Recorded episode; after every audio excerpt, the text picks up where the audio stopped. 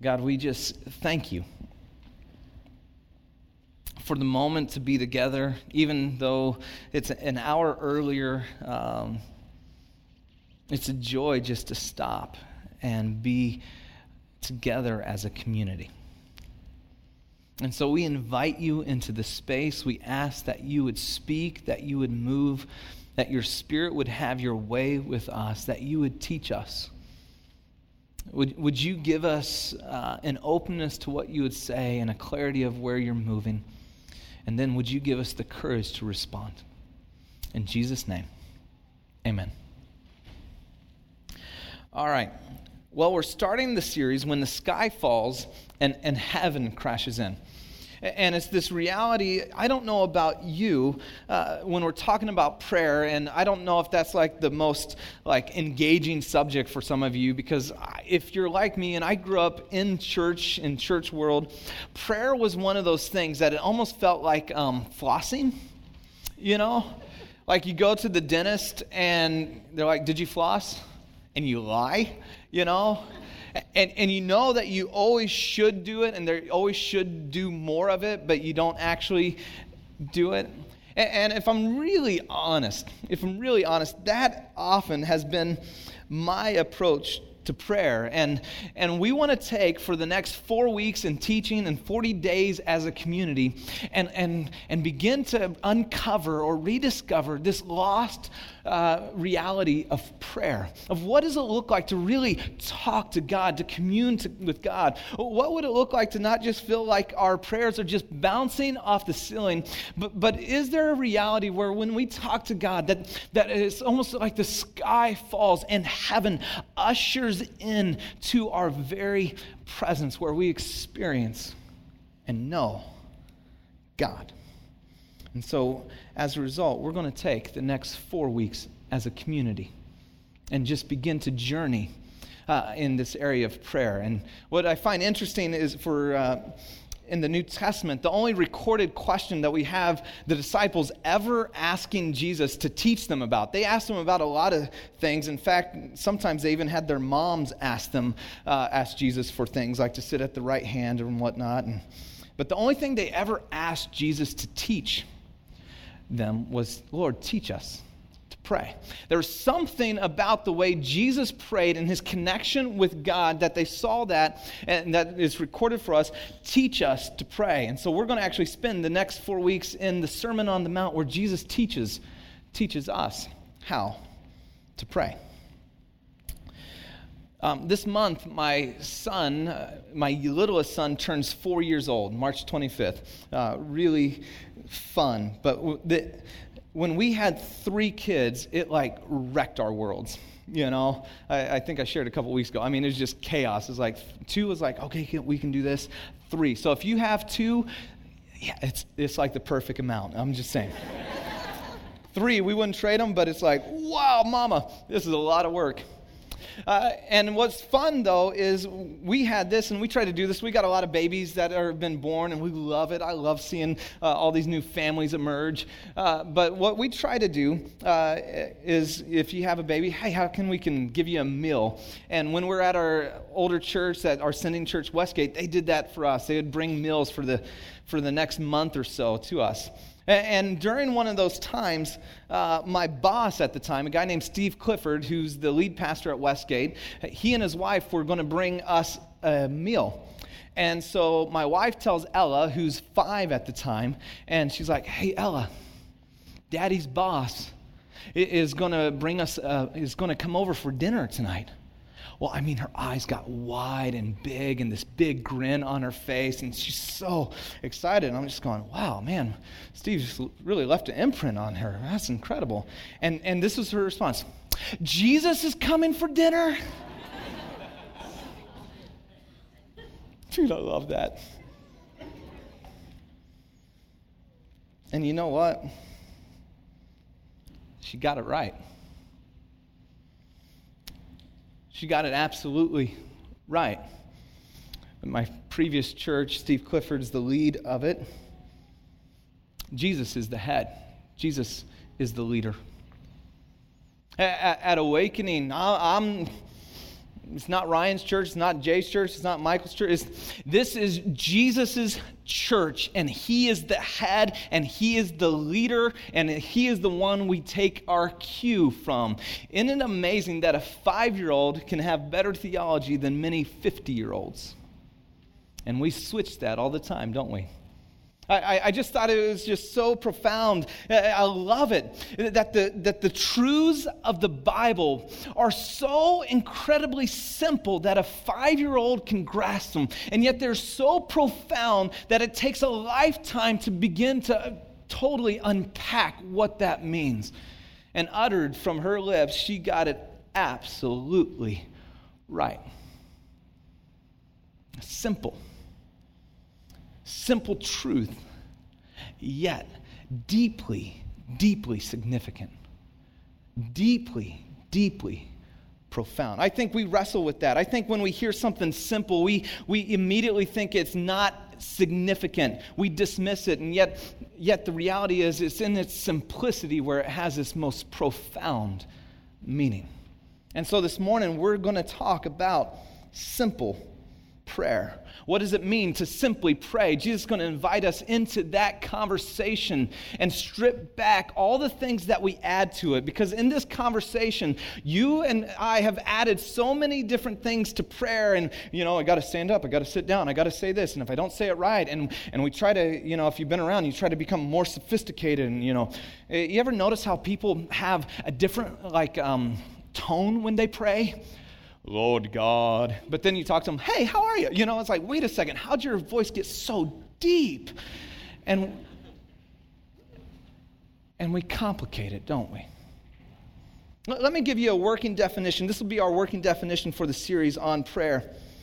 Prayer is engaging in an ongoing love relationship with your Heavenly Father. Prayer is simply engaging in an ongoing love relationship with your Heavenly Father. Prayer is simply keeping company with the God of the universe. It is an invitation from Him to you to saying, I want to be with you. I long to know you and to be known. I long for you to know me. I long to have a conversation that is two ways. See, we, when we complicate or add to things, you know this, when we complicate or add things to our relationship with God, and we do this, I think the further along we get into it, that's why like Ella can say things so simply and yet it's so true, is what, it, what happens is it shifts from being this dynamic relationship with God, this life-giving relationship with God. When we add to and complicate, it turns into a dogmatic religion. Lifeless, and it's about form. See, prayer in, in its essence, in its simplicity, is simply engaging. This is all. This is the longing of God's heart for you, is engaging in a love relationship with your Heavenly Father, with the God of the universe. I love how Richard Foster said it. He said this, simple prayer, notice not... Uh, Not that it's insignificant. Simple prayer, yet deeply profound prayer, involves ordinary people bringing ordinary concerns to a loving and compassionate Father. It, it just involves ordinary people. See, we complicate things because we kind of think prayer is for the super spiritual. We think it's for, you know, it's just for the pastors and the missionaries, and maybe it's for the super tithers. Maybe God hears them better than me, but it couldn't be for me. And when we strip it back, it's for ordinary people like you and me. Ordinary. Just, hey, we're just going about life and ordinary concerns. It's the things of life God wants to hear about. It's the daily concerns. It's what's on your heart, the joys and the sorrows of the moment. I remember when I was on staff over at Westgate, and I'd have like this um, this, we would have a staff meeting midweek, and I'd have like, oh man, I really hope people would, I, I would need prayer for this. And I'd come in, because I have a hard time asking for prayer. I don't know about you. It's a combination of insecurity and pride. It's a little bit of both. And, and so I finally like got up the courage to say, hey, I really need prayer in this. And we'd go around the circle, and then someone would share what I consider like a, a real prayer request, you know?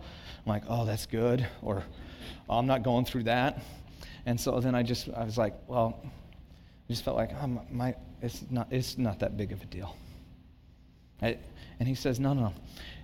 Ordinary people bring in ordinary concerns. You know, it's the object to a loving and compassionate Father.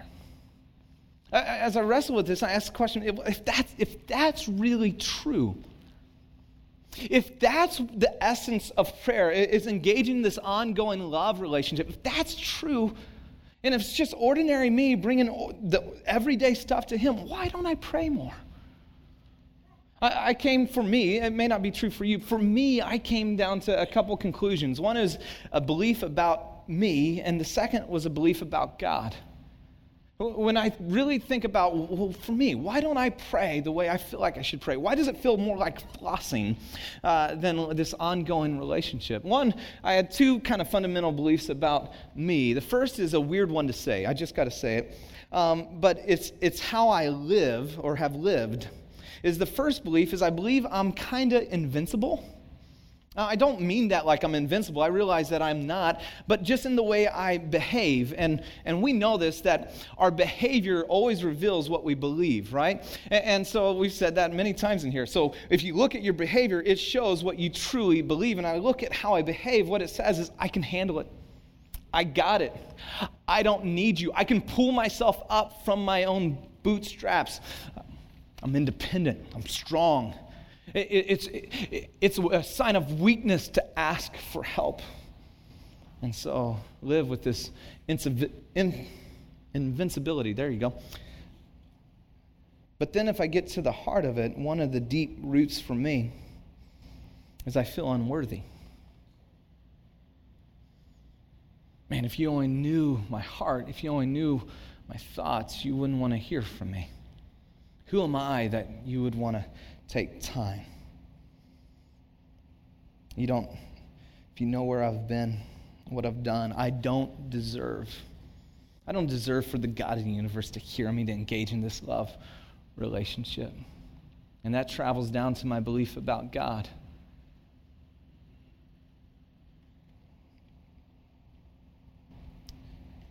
Underlying, I think for many of us, we'd come to a fundamental belief about God that He doesn't really care. He's disinterested. Maybe He's angry. He's just tired of hearing me say the same old thing over and over and over again. I don't even know if He really likes me. And then if we're really honest in the quiet of our soul, we might even think or have thought this, I don't even think He can help me. And it's in the middle of that moment that Jesus wants to speak to us. It's in the middle of that place that He wants to extend this invitation back to prayer, to simply pray, back to engage in this ongoing love relationship with Him. If you got your Bibles, if you open them up to Matthew seven, verse seven, Jesus says this, ask and it will be open, uh, given to you. Seek and you'll find. Knock and the door will be open. For everyone who asks receives. He who seeks finds. And to him who knocks, the door will be open. If you got your pen just in your notes or in your Bible, just underline ask, underline seek, underline knock. Uh, each of those is a present active imperative. It's a command, and, and what it means is it's a command that has a beginning point that has ongoing results. In fact, a good way to translate this is ask and keep on asking. Seek and keep on seeking. Knock and keep on knocking. Is this, is this continually bringing before to God what is in you, what you have. It, it isn't trying to figure out, okay, how do I br- bring just the uh, just the good things? He says, bring it to me. Bring it to me. Think about this. The God of the universe doesn't qualify what to ask for in this moment. And he has some qualifying things. You see, the first, the promise, uh, uh, or the invitation, the command, and then the promise. For everyone who asks receives. Like, I haven't received. He who seeks finds. I knocked. I've asked and not received. And then he qualifies that with a picture. But notice, he says, I just want to know you. I just want to hear from you. I just want to hear what's on your heart. I want to have you come and keep coming. And in that, you will be changed and experience me. God invites us. God invites us to bring to him the problems of today. Ask, keep on asking. God invites us to bring the concerns of tomorrow, the weight of, on your shoulders of what you're worrying and anxious about, the needs of the present, your hopes of the future, desires and longing of your heart, the struggles of your soul, the dreams on your heart, the temptation and sin in the moment. Think about in those moments when you feel furthest with God, if you would just invite him in. Just go, God, I'm I'm here. See, simple prayer is bringing all of you before God, just as you are, knowing that he can handle it, knowing that he's he's not actually caught off guard because he already knows. He's already seen. He's like, I just want you, how you are. That's just the starting point. That's how every relationship that is healthy begins, is when you just come, here I am, as I am. Ordinary, broken, where I'm at. You leave the sophistication. You... You allow your insecurities and doubt. You confess your self-reliance. And you're just honest before God. You say, here I am. See, that's the beginning. That's what a relationship looks like. And that's what God wants with you. It's not this perfect, I have it all figured out. It's just, here I am, God.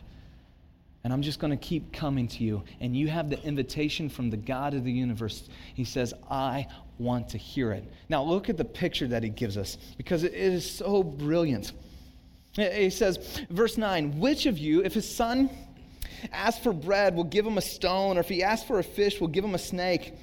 If you then, though you are evil, know how to give good gifts to your children, how much more will your Father in heaven give good gifts to those who ask him? Now, the picture is, is simple. For those of us that have kids, we get this. If my son asks for bread, something that he needs, something that is necessary to life, I'm not going to give him a stone. And in fact, in my house, the way I grew up, you know, we just, if we asked for a dinner roll, my dad would huck it down. And so if he did stones, that would hurt. But ask for a fish and give him a snake. Now we get this. He says, even though we as human fathers are broken, he says evil. Even though there's times, even yesterday with my kids, my patience was low. I was tired and the allergies are killing me. Anybody else? They're killing me. And even though I didn't have the patience to respond well, and at times I raise my voice, and there's times when I don't discipline out of love, but I discipline out of anger. There's times when, when I'd rather be watching T V instead of being engaged in their lives. Even though all those things are true about me, I still know how to give my kids what they need. And then you see this line, how much more? How much more does your heavenly Father? That, that, that when you approach, and fundamentally, your thoughts about God will inform whether you go to God or not. Do you approach the God of the how much more, or the God who is holding back? Because I'm telling you, when we're talking about prayer, engaging in an ongoing love relationship, some of you talking about a heavenly Father, you're going, I don't really want that. Now, let me let me maybe unpack why. Because in understanding this, we got to understand, um, unpack our understanding of as God as Father. I did it, wrote down just a couple thoughts. They're not in your notes. First, we are all deeply shaped by our earthly fathers, for better or for worse. In fact, so much so, research uh, of the role of the father in, in the lives of kids, the government has done an all-out, uh, uh, not only case study, but put tons of money to help fathers get back into the uh, role of their kids, because they see the connection between overall well-being, be, being, uh, their connection to even the poverty line, connection to uh, drug abuse, all sorts of things in the role of the father uh, in the life of a kid. We are all deeply shaped by our earthly fathers, for better or for worse. We're shaped by them. Some of us had an absent dad. He wasn't around either by choice or by function. And so that shapes you. You it builds up these walls of, I, I got to be able to make it on my own. Some of us had an abusive dad. And when you think of a father, you cringe. It brings up only pain and heartache. Some of us had an angry dad. You're never sure who was going to show up, and when you walked through the door at home, you weren't sure what it was going to look like. And even some of you had an awesome dad. I just went with the A theme there, probably shouldn't have. But no matter how awesome, he wasn't perfect. And what we got to understand first and foremost is you and I are deeply shaped by our fathers, and we either are reacting or responding uh, to that reality in our life. Every single one of us in this room, if we can just have this open confession, have daddy issues, okay? There's a reason that as uh, when you're grown up, you talk about your parents. Second, our understanding of God is deeply shaped by our earthly father. You go back to that abusive dad, and you're like, no, no, no. I I, I think he's against me, angry dad. I, I got a hold on my own. I don't need you. You've developed a world where you have to live completely independent because that makes you feel safe and secure, and so you push away. So as you think about God and thinking about as we're talking about engaging in this ongoing love relationship with the God of the universe, our picture of God, our image of Him as Father begins to bubble up as our image and picture of our earthly Father, and it informs how we think about God as well, whether we know it or not. What I love, though, the truth is we have. We have a God who's nothing like, or maybe only has slim comparison to your earthly dad. Because you have a perfect, I have a perfect heavenly father. You have a heavenly father who is able. You have a heavenly father who's accessible. You have a heavenly father who is approachable and caring and consistent. You have a heavenly father who is your protector and provider, who, who longs to speak wisdom and counsel. You have a heavenly father who has the very best for you.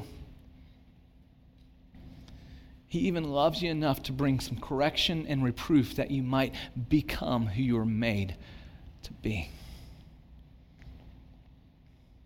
See, prayer is simply engaging in an ongoing love relationship with the God of the universe, Heavenly Father. So when you and I pray, when we stop and we engage in this, it, it, we do this. You come, we come as completely accepted in this moment, not based on what you've done, because, but because you're His kid. You come fully loved, not based on where you've been, not based on how you feel, but because you're His kid. You come cherished as a cherished son or cherished daughter because you're His kid. And you come to a good and loving Heavenly Father who loves, listen to this, who loves to hear your voice and who delights to give you good things. That good things in the text there, that good gifts, is the qualifier, by the way, in how God answers our prayers. He's like, I'm going to give you what is good and what is best, and sometimes it's not in the timing, and a lot of times our wants aren't what is best, and he'll give us what we need, not necessarily what we want. When you pray, you come completely accepted, fully loved, cherished son, daughter of a good, loving heavenly Father who delights, loves to hear a voice, and delights. Think about this, his attitude, his disposition, he delights. Think how much more you would want to actually have this conversation. You realize God delights in you, God delights to hear you, God delights to be with you, and to give you what is best and good in your life. Um, I try to do daddy dates with my kids.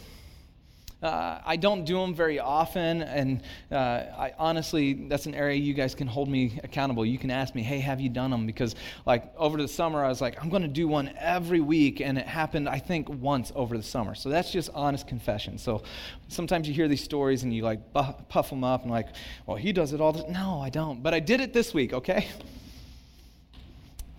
And last Sunday, uh, we uh, we did a daddy date together. Uh, my daughter and I, Ella, uh, Sunday afternoon after church, and you just could tell where she's wrestling with, and she's turning ten, but it feels like she's turning, she's nine, but nineteen. It's just a weird world for me. And it's like, okay, let's let's go and hang out. And and they're still at the age, which is awesome, where I can get them a two dollar hot chocolate, and I'm the king of the world, you know? That's amazing. I don't know how long that's going to last, but I'm going to use it up until I can. Uh, one day they're going to go, hot chocolate? Okay. Ella and I go, and we get a hot chocolate together down at uh, the coffee shop, and we sit. And she has this little book. It's like a Daddy and Me book, and she just wants to do some of these things, whether it's color or draw, and it had all these questions. And we just sat there for an hour, and it had these questions that just guided our time. It's like, so, you know, when you're a kid, what pets and animals? And I've told them lots of stories about my pets and animals, and, uh, you know, and, you know, what'd you want to be when you were a kid? And we were just talking about, I mean, we sat there for an hour. There is nothing like, hey, Ella, how's your soul? You know? T- tell me your deepest concern. What, what's your greatest temptation you're facing? You know, it just was sitting with my daughter at a Pete's, talking, shooting the wind.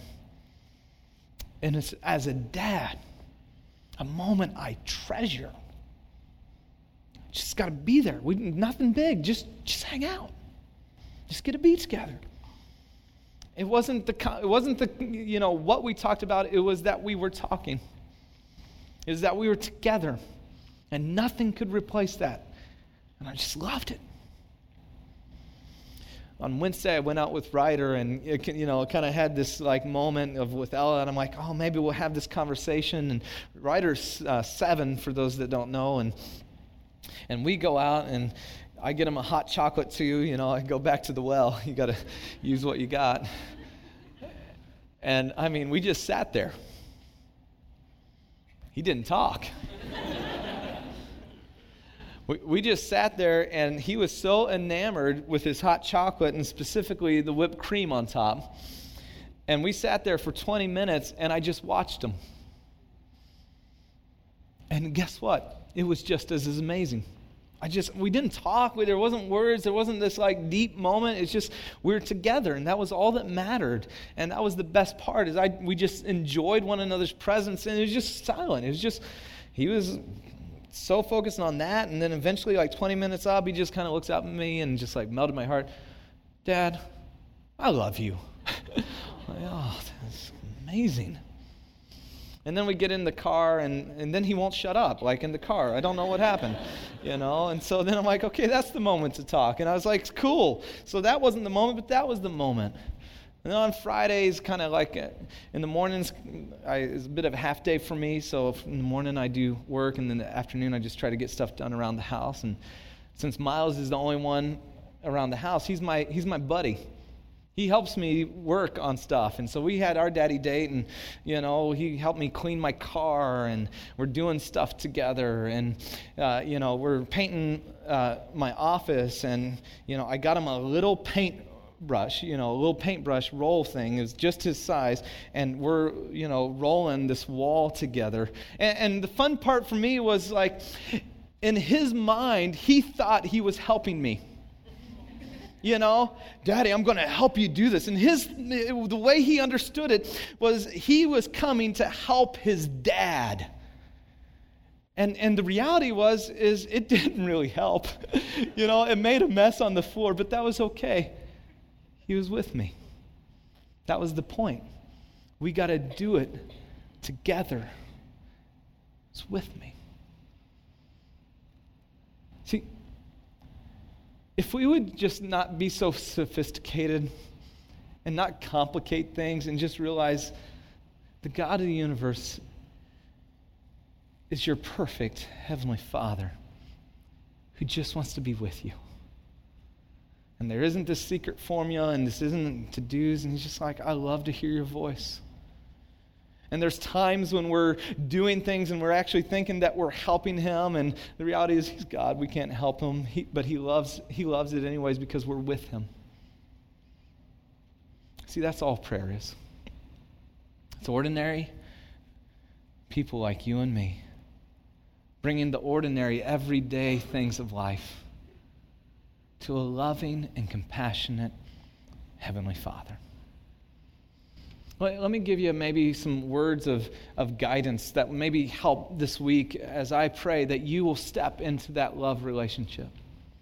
First is by a guy named Richard Foster, where he says this, that, that every faith journey is tailor-made. I love that. Because I think the temptations for us is to look around at how this person connects with God and this person. And so we compare and we like, oh, I need to do it that way, or God met him that way. All three of my kids, they were very different because they're very different. See, God meets us as we need him, not in the ways that we always want him. Every faith journey is tailor-made. So like, like prime example, I'm a journaler. I'm a journaler. I love to journal, and you'll hear me talk about it. But I have a good friend, not a journaler. In fact, it feels like hell, you know, to journal. Well, don't journal. That doesn't work. You might be a walker and a talker. You, you might be having activity. You might just need silence where you just go, I'm not going to compare others, and just realize God's going to meet me because I'm his kid uniquely the way I'm made, and be with me. And I'm just going to sit with him. Second thing's by C S Lewis. I love what C S Lewis hears. Bring to him what is in you, not what ought to be in you. See, this is how we complicate, I think, prayer a lot of times, is we bring to him what we think we should be instead of just honestly who we are. You can't hide from God anyways, and he already knows. Think about if I sat with my kids and they were pretending to try to be what I wanted them to be. It would grieve my heart. It, it, it would break down my relationship with them because I just want to know them. And where you come to God and you just in the honesty of who you are, this is me. All of me. This is the doubts. This is the pain. This is the wrestling. This is the longing and the dreams and the hoping. Here I am. And by the way, God can handle it. You're not bringing anything to him that will surprise him, or that's too big, or that's too unholy. Just read the Psalms and you'll notice some guys that were really honest with God. Bring to him what is in us, not what ought to be. And then finally, you got to create space. You got to create space to be with God. That's what we're doing as a church these forty days. In fact, yeah, on your blue card, if you want to do it with us, we're going to send out texts uh, twice a day. And if you want that, you can get the, uh, you just need your name, phone number, and uh, carrier. And we'll just send you in the morning and in the evening. And just designating, like, if it's two minutes, if it's five minutes, however long You go, this is where I need to sit, and, and just pray. But it doesn't, you got to create space. There's a time where I had to say, I'm, I'm just going to spend time with my kids. I got to set it aside. There's always things that's going to pull and tug us away from that. One of the things that uh, Jenny and I have been doing the last few weeks that's been amazing. We're, we're, I always title things, so I'm kind of weird that way. Everything has to have a title, you know. So we're doing uh, what, what I'm calling thirty days of health, you know. Uh, and, and it's just really, I looked at my life, and this is something that I felt like I should do in December, but I'm just now getting to it in March. Um, and so it was like, I want to get healthy spiritually in my relationship with God. I want to be healthy relationally with my kids and family, and, and healthy physically, and all those sort of areas. One of the things we've been doing, we're this is day fourteen. By the way, we're on day fourteen, uh, is just no T V. No, so the last fourteen days, we haven't watched T V. We watched like two family movies. It's amazing. Just in creating space. One, what has happened the first few days was kind of hard, but all of a sudden, those spaces and those moments, because we asked this question in previous series, you know, are the rhythms of your life numbing or nourishing?